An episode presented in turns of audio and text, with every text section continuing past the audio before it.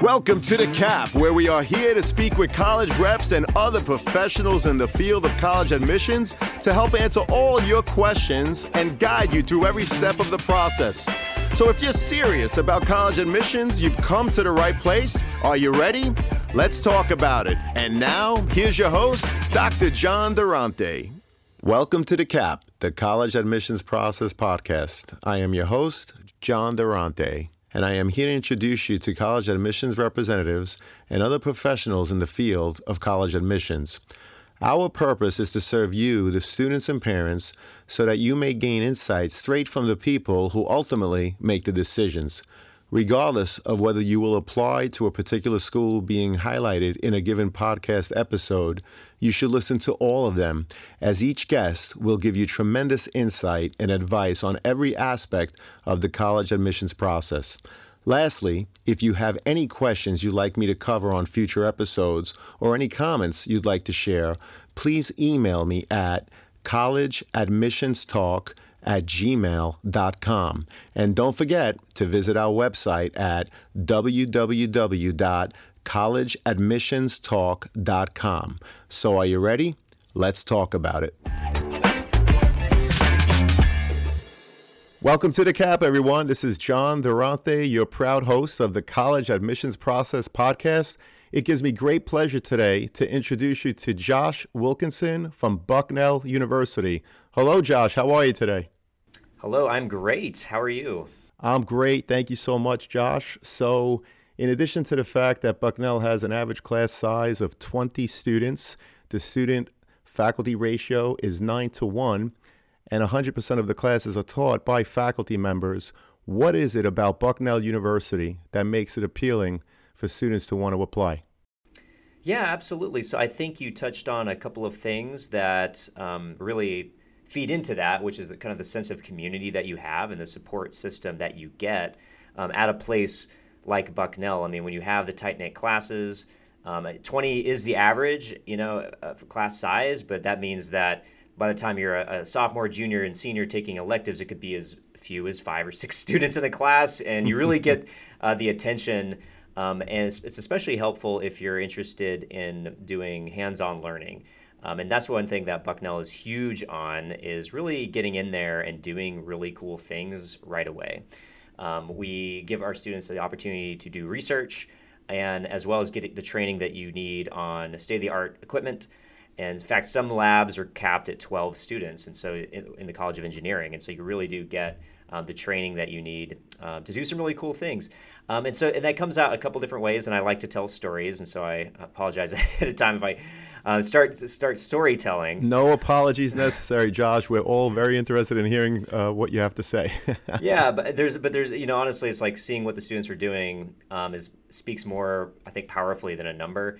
Um, and so we have a partnership program with Geisinger, which is our, the largest hospital network in the area. And we have a pre health program um, that partners with them. And so, what that does is it provides research opportunities for our students, internships, um, and some really unique situations. So, for instance, there was a doctor that uh, came to uh, Bucknell's College of Engineering to say, hey, uh, part of my job is to clear patients who've had a horrific leg injury to be able to drive again. But I don't have a great way of doing that. Can you can you create a device for me? Um, and so we had a, a, student named Zane Patterson who he, he did just that. Um, and he, he created this device that is now being used clinically at the hospital. Um, it's a driving simulator.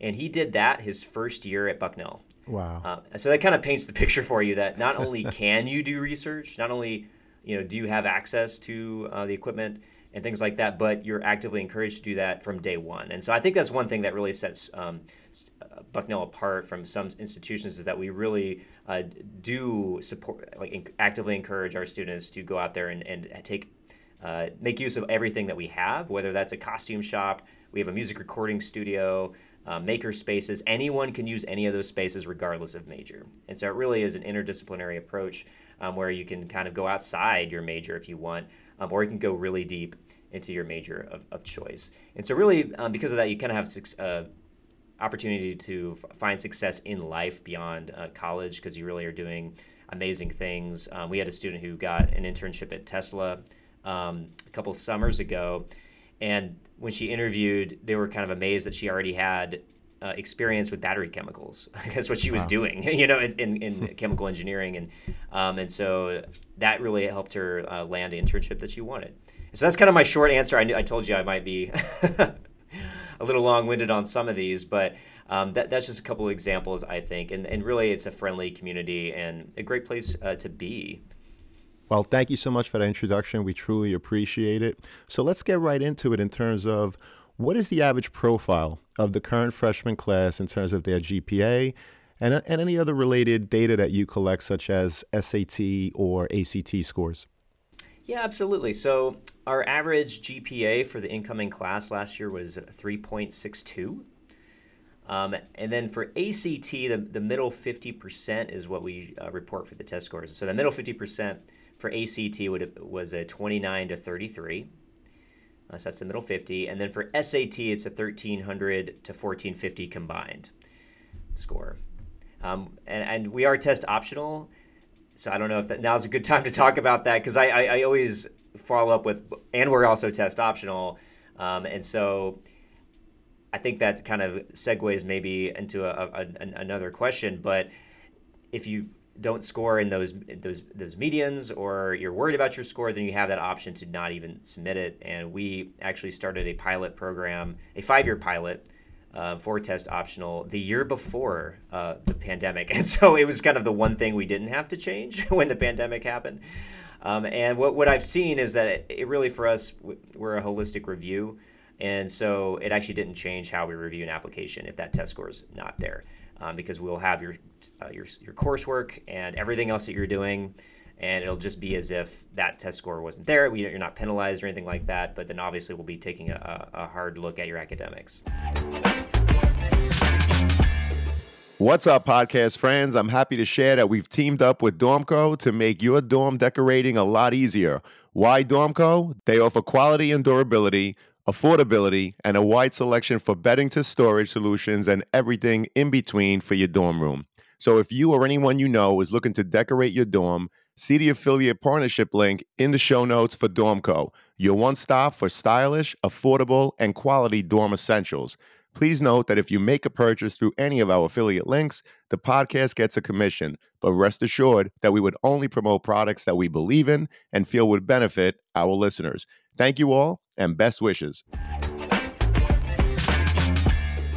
Thank you for that insight and also for mentioning that Bucknell is test optional. I was curious in terms of merit based aid, how does that affect a student one way or the other in terms of, again, the merit side if the school is test optional? Yeah, that's a great question. Uh, the answer is it doesn't really affect it uh, because, again, we still have that academic portion.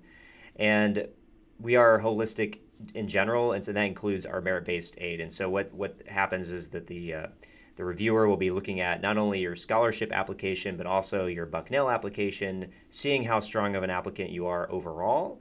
Um, and, and, we don't have a bare minimum requirements for SAT scores or GPA for those uh, merit scholarships or for admission in general. And so we don't have like a formula that we're using. I know some schools do, they have to, or whatever.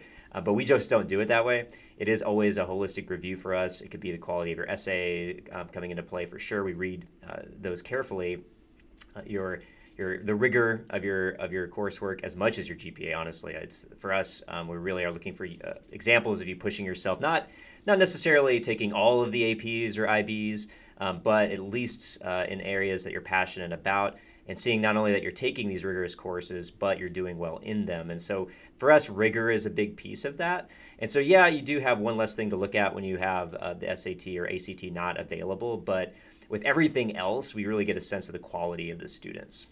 Terrific. Thank you for that. And you did a great job explaining the profile of the current freshman class. What advice would you give a student if they fall lower than the current freshman class average? I would say apply anyway because you really don't know, and it's all context. And so I talked a lot about holistic, which I'm, I'm sure you'll hear from a lot of admissions representatives is sort of one of our, our key words. And it's absolutely true of the GPA as well. Uh, so what that means in terms of GPA, it's within the context. For one thing, for us, you actually have to apply to a specific college and a specific major.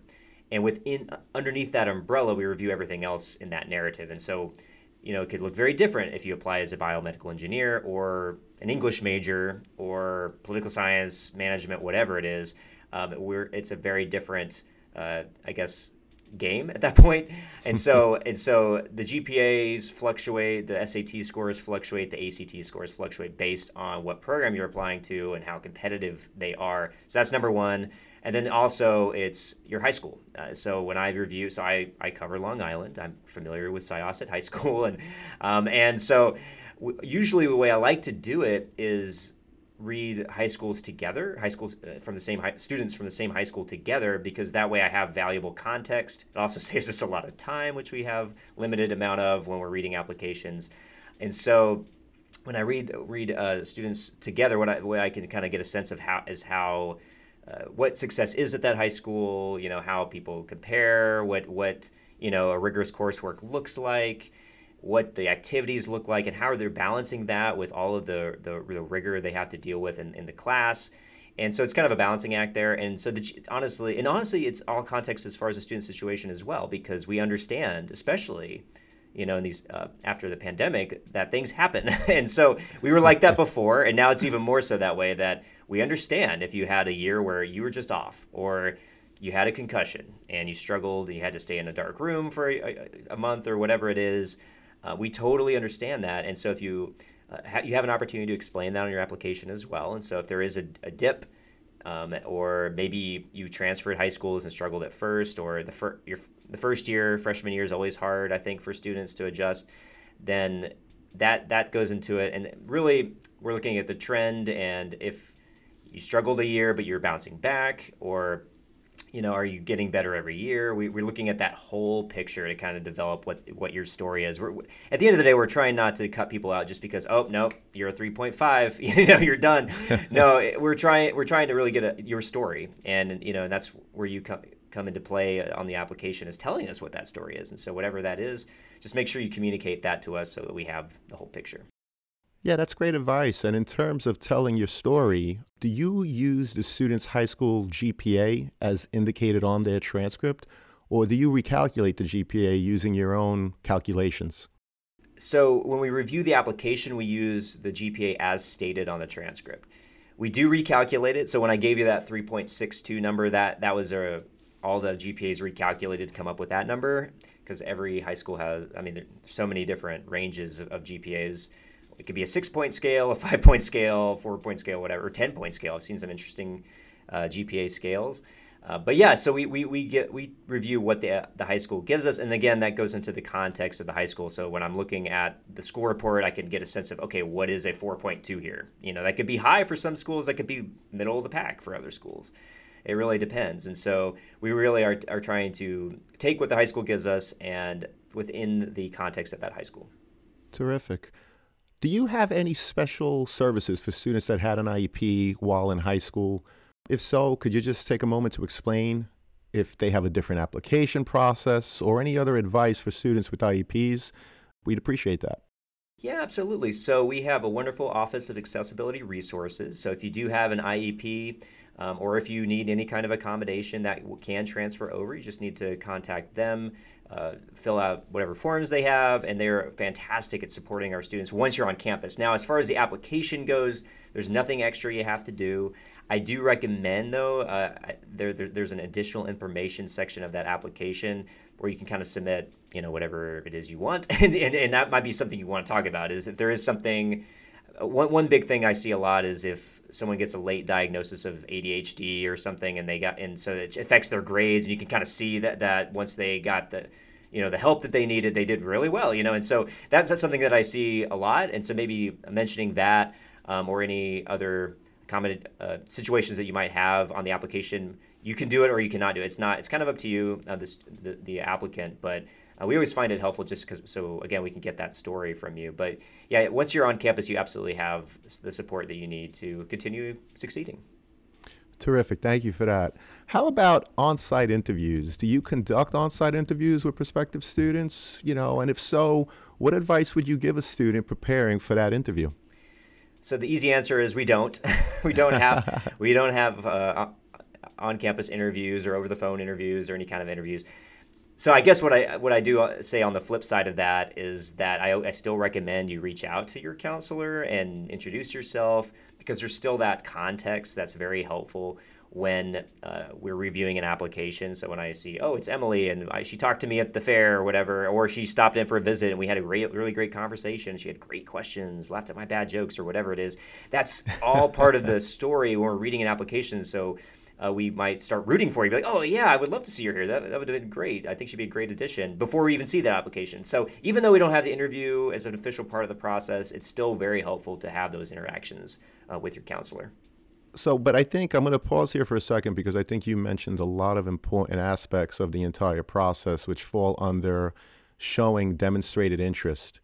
So, whether a student says hello to you at a college fair or they send you an email, those are all mechanisms that they can use to let you know that, in fact, they want to attend Bucknell University. So, my question is what else can students do to show demonstrated interest? In other words, these are the students that really want to come to Bucknell. This is their first choice school. What advice would you give them and their families as they prepare for the college process?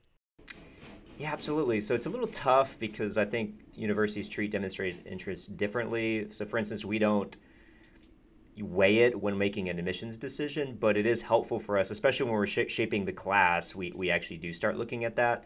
Um, so when we go to our waitlist, for instance, like we're not going to offer spots on the waitlist to, to students that have done nothing, have not visited us, have not talked to us, have not opened our emails, etc. Um, but you listed some some great examples. Um, so we do track the interest, and it does help us um, build that uh, story out. And so you mentioned one attending a college fair. So for, if you're at a college fair and you see Bucknell there and you and Bucknell is on your list, go up and say hi, fill out a card so we have a record of you. Um, also, high school visits. I actually, um, in the old days, right, I would visit high schools uh, such as Syosset uh, every year. And so if you come and say hi to me, fill out a card, then we have a record of that. And this is the one I think might be tricky for students is we got a lot of email from schools but we also can tell if you open it. And so, uh, opening email from schools that you're interested in, and maybe even clicking on things, is something that uh, we that help that help. And honestly, believe it or not, that may be one that kind of flies under the radar. Uh, because I can look and someone will say, "Hey, I'm really interested in school," and I'll look at their profile and say, "Well, you haven't e- opened any of our emails. You're asking, you know, questions about things that we've been telling you about, you know, things like that. Like it doesn't look good." And so, um, if you you know, you don't have to open them all. You don't have to try to game the system. Like there's no, again, we don't weigh it that much when it comes to admission, but it is helpful if you if we can see, oh yeah, you know, it shows interest, obviously. That's great advice, and you know, we've been hearing this theme throughout different episodes where if the school sends you an email, definitely open it because you do track that. Definitely click on related links within the email because you do track that. And those are some of the things that schools use to determine whether you're interested or not. Certainly, if you're sending emails and no one's opening them, um, and those students are on the wait list, I would imagine that their chances of attending are going to be less because they're not showing, again, the demonstrated interest. You mentioned students visiting the campus and filling out a card. Is there a formula? Is once enough? I know that sometimes students are coming from out of state. So, how often should a student visit campus? You know, this is something that we, are really careful about because we understand, first off, that not everyone can visit campus, uh, especially now. You know, you may not feel comfortable traveling or what have you. Uh, so it, there's no formula for that. We're not going to ding you if you can't visit. We just highly, highly recommend you do because, as I'm sure you know, if, if you visit a campus, like that's sort of most of it almost. you know, you, you, you show up and you're like, oh, wow, yeah, th- I can see myself here, or I cannot see myself here. Um, and you get a sense of the student body. You get the intangibles that you cannot get from an email. You know, as much as I would love to say our emails are great and uh, they, you know, display a lot about what makes Bucknell great, but it's not the college campus. You know, it's not the student body. It's not the professors. And so there's no substitution for visiting campus. There just isn't. It's the best way uh, to know. And, and, and a lot of the students, in fact, I'd say most of the students I talk to who we ask, why did you pick Bucknell? It has to do with their visit. They showed up. People were so friendly. They got lost. A student stopped and helped them find where they had to go. They talked to a professor and they're blown away by the things that they were allowed to do in class or what have you. Um, or the, of course, Bucknell's a very beautiful place, and so it's it's like oh the, the, the campus beauty just uh, you know blew my mind, or, or, and so there's lots of reasons and lots of things you get out of visiting. Um, but yeah, you know, it, as far as the in, the interest, I wouldn't worry about that a, as much because at the end of the day, we just want you to feel safe and uh, and be able to do what works for your family. But if you can make it, absolutely, we've kind of uh, opened up campus visits at this point. So, what about virtual tours? Do you track whether or not a student conducts a virtual tour? Do you offer Zooms and track whether or not a student attends any of those sessions? Yes, absolutely. Yes, thank you for bringing those up. It's it's, uh, it's a, we have a lot of options now uh, for students. So yes, we have a virtual tour. We we have a virtual information session, and we do uh, any anything where you pretty much have to register for it, fill out a form, or uh, telling us that you were there. We have that in our system, and so. That, that applies to all that. In fact, we actually have a driving tour, which you can come to campus, see, you know, talk to nobody, pick up a packet, drive around your your your uh, in your car, and there's actually an online form that you fill out for that. And we so we know oh hey so and so did the driving tour. And so we even track that. And so yeah it's just very helpful for universities to see what how people are doing. And you know it also helps us um, figure out how effective what we're doing is uh, to help better serve the students. And so we want to see how many people are getting doing the driving tour and are you know has it been successful? And same thing with the virtual uh, options as well. Terrific, and thank you for that. So let's uh, switch gears just a little bit and go back to the application process itself. What are some examples of college essays that really stuck with you? Yeah, absolutely. So the, the college essay is something that I always say is kind of our favorite part because you're really getting the heartbeat of the student. You're, it's the personal part you know everything else is sort of lists and numbers and things like that uh, but the the essay and i'd say the essay in combination with the, the letters from the counselors and the teachers are kind of that sort of peek behind the curtain and so you get some uh, really interesting stories and for me really we were looking at students being genuine and being themselves on the essay and so some of my favorite uh, essays are ex- maybe extreme versions of that, I guess you would say. And so the ones that I, I always come to mind, um, I think one of the best essays ever read, the student described herself and her love of the keytar. And you know what I'm talking about, the keytar from like the 80s, where it's that keyboard that you're holding like a guitar. And I and, and I mean, I could not yes. believe I was reading about the keytar, you know, in 2020 or whatever it was. I was reading it. But it was an amazing essay because it was well written. It was funny. You got a lot of sense of her personality from what she was writing, and she used the keytar to kind of compare the different aspects of her life. It was kind of a metaphor of her life and how offbeat she is or whatever. And I just thought, I, I, you have to come here. you know, like I was just, I just wanted to be like, this is the most creative essay I've ever, I've ever read. And so genuine, so personal. Um, and I think sometimes students fall into the trap of like, I have to impress people. I have to write an academic treatise. You know, it has to be well, well written and obviously no mistakes and things like that. But we really wanted to, to be you. Um, and, and in that sense. And so that was really her. And, and that was what was amazing about that. And then uh, the other example that comes to my mind uh, a student raised snails in their backyard. Again, something that was kind of like, well, that's weird, you know. But it was it, he did it really well, and it's kind of ex- expressed his interest in how you know nature works and how he loves to cultivate things. And it was related to his major as well, and so that was something that we're like, oh yeah, we could totally see him doing that here. And you know, we have a primate lab on campus, we have bats on campus, we have a greenhouse. Like he's he's gonna do great here, you know. He's gonna be able to uh, take advantage of the things we have and, and fit in nicely. And so those, those are a couple uh, essays that come to my mind. Well, thank you for sharing those. That's fantastic. What about new trends in the college application process with COVID and everything that we've been through over the last few years? Are there any new trends and how has COVID changed how you evaluate student applications? Yeah, it's been an interesting. Well, I have to say it's been interesting times. It's the thing to say, right? But I, I mentioned one of the trends already, which is test optional. Uh, again, we were a little bit ahead of that, thankfully for us. Uh, but I think I think it's here to stay for a lot of schools. I think it's going to be a bigger trend. I think what we're finding is a lot of schools were kind of forced into it and realized, oh wow, we can actually do it this way, and this might actually be better for the students and everyone involved. And so I think you're going to see tr- test optional sticking around. The other part of it is I think accessibility. Uh, again, this is something that we were, was always on our mind before, but now it's like to the next level because I think a lot of things that were, uh, I guess, a lot of inequities or what have you, are kind of come to the forefront um, with COVID.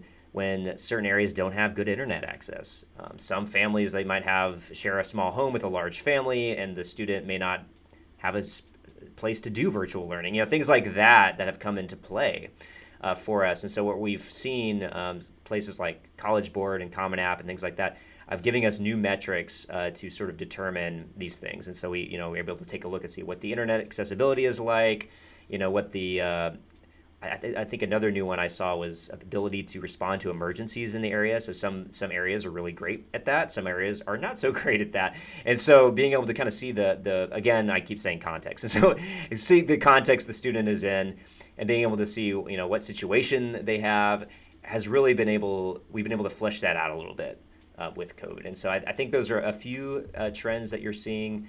Um, and I think the other thing, I, I, and I guess this is different for every school, but for us, the other trend we're seeing is more applications.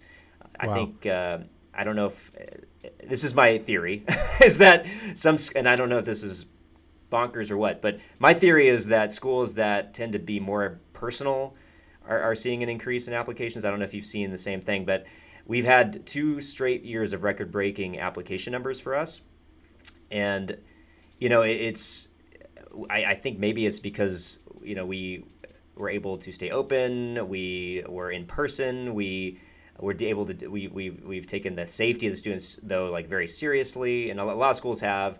Um, and but then we also have a very tight knit, supportive community, and professors are checking up on people, and you know like you you're not going to get lost, you know. And whereas I think some some schools you the fear might be that you would, and so that's my theory. I have no idea if that's true or not.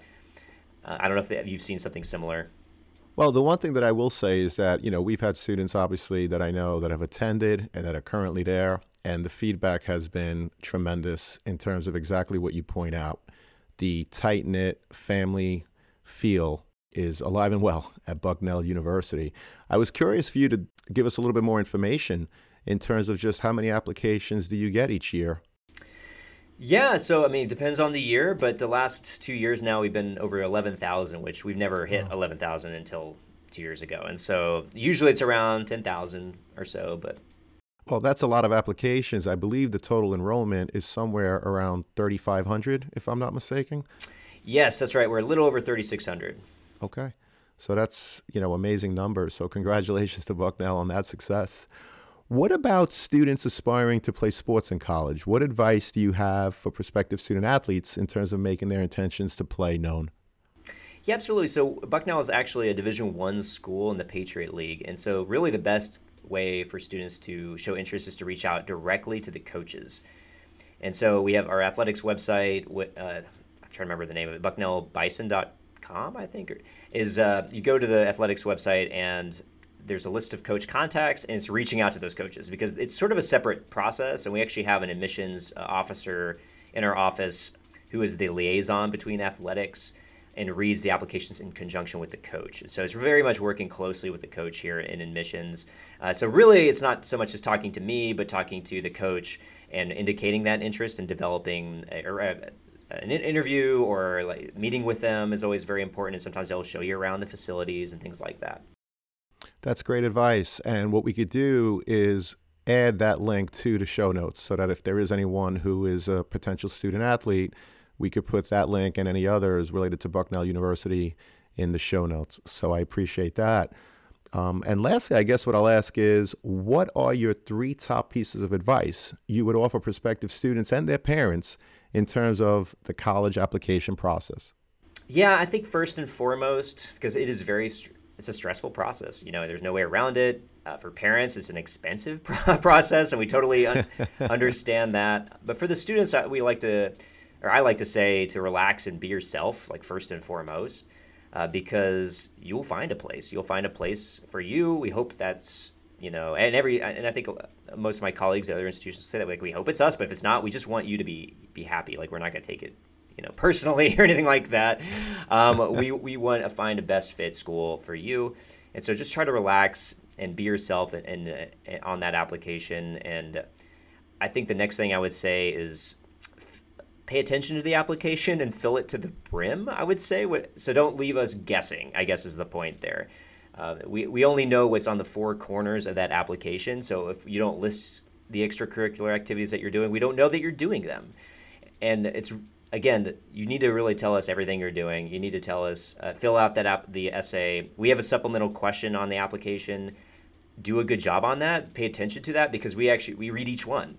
And so our supplemental question, for instance, it says, you know, why did you pick this major? What interests you in this? What's your history and background, whatever, in for this major? And a lot of people will fall into the trap of like, well, you know, I'm interested in this because I like science or whatever, and that's it, and they just end it there. Uh, but we, act, you know, we, but we grade all these sections, and so what do you think that's going to look like? it's not going to look like a very good grade, and so you want to make sure you're you're fleshing it out. Um, you're trying to answer the question to the best of your ability, and uh, so those those are a couple of, I guess, um, examples uh, as far as the application goes.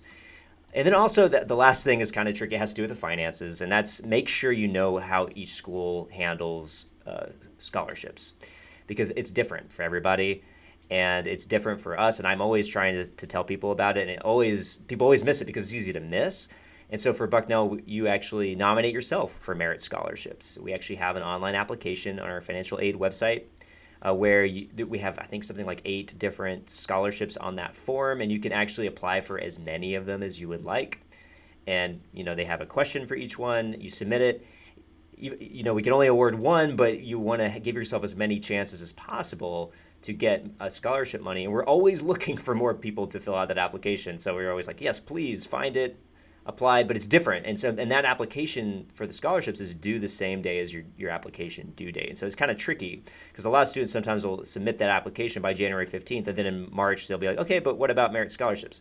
And we have to tell them, uh, well, it's our deadline's already passed. you know, so um, don't be that person. Uh, definitely look ahead of time as far as what how each school handles scholarships because it is it is a little confusing. It's not you know the bet. We try to make it as easy as possible and put it in your hands, but you still have to to find it. Well, that's great advice to definitely be aware of what, in this case, Bucknell University, but what the college you're applying to is asking for. So if you can nominate yourself for a merit scholarship, which is certainly a unique unique thing, right? It's not something that's come up in previous episodes. It's certainly important to be aware of that. The other piece, in terms of, in your case, a supplemental essay, but even if a college is asking for an optional essay, just understanding students the importance of filling out those essays. Optional, by the way, is not optional. it means that they're looking for more information and to fill it with as much information as you can so that they get a better window, a better picture of who you are as a person and why you're applying to their college or university. So, Josh, tr- tremendous advice, great conversation. I really can't thank you enough for your time. You've been very helpful, and I'm sure a lot of students and their families are going to appreciate this conversation. So, thank you so much for your time today. Oh, absolutely. You're welcome. And thanks so much for having me. It's been a, it's been a pleasure.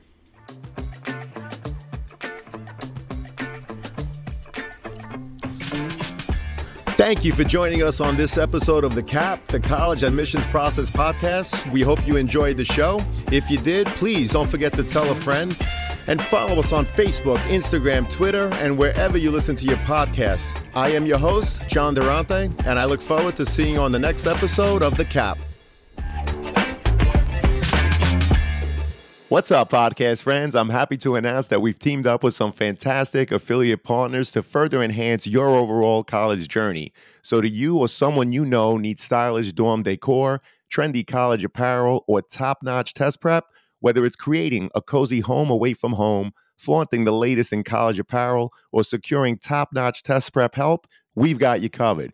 Check out our affiliate links in the show notes within each of these categories, which we believe will help you, our listeners. Please note that if you make a purchase through any of our affiliate links, the podcast does get a small commission. But rest assured that we would only promote products that we believe in and feel would benefit you, our listeners. So check out the links in the show notes and share with anyone you think may benefit. Thank you all and best wishes.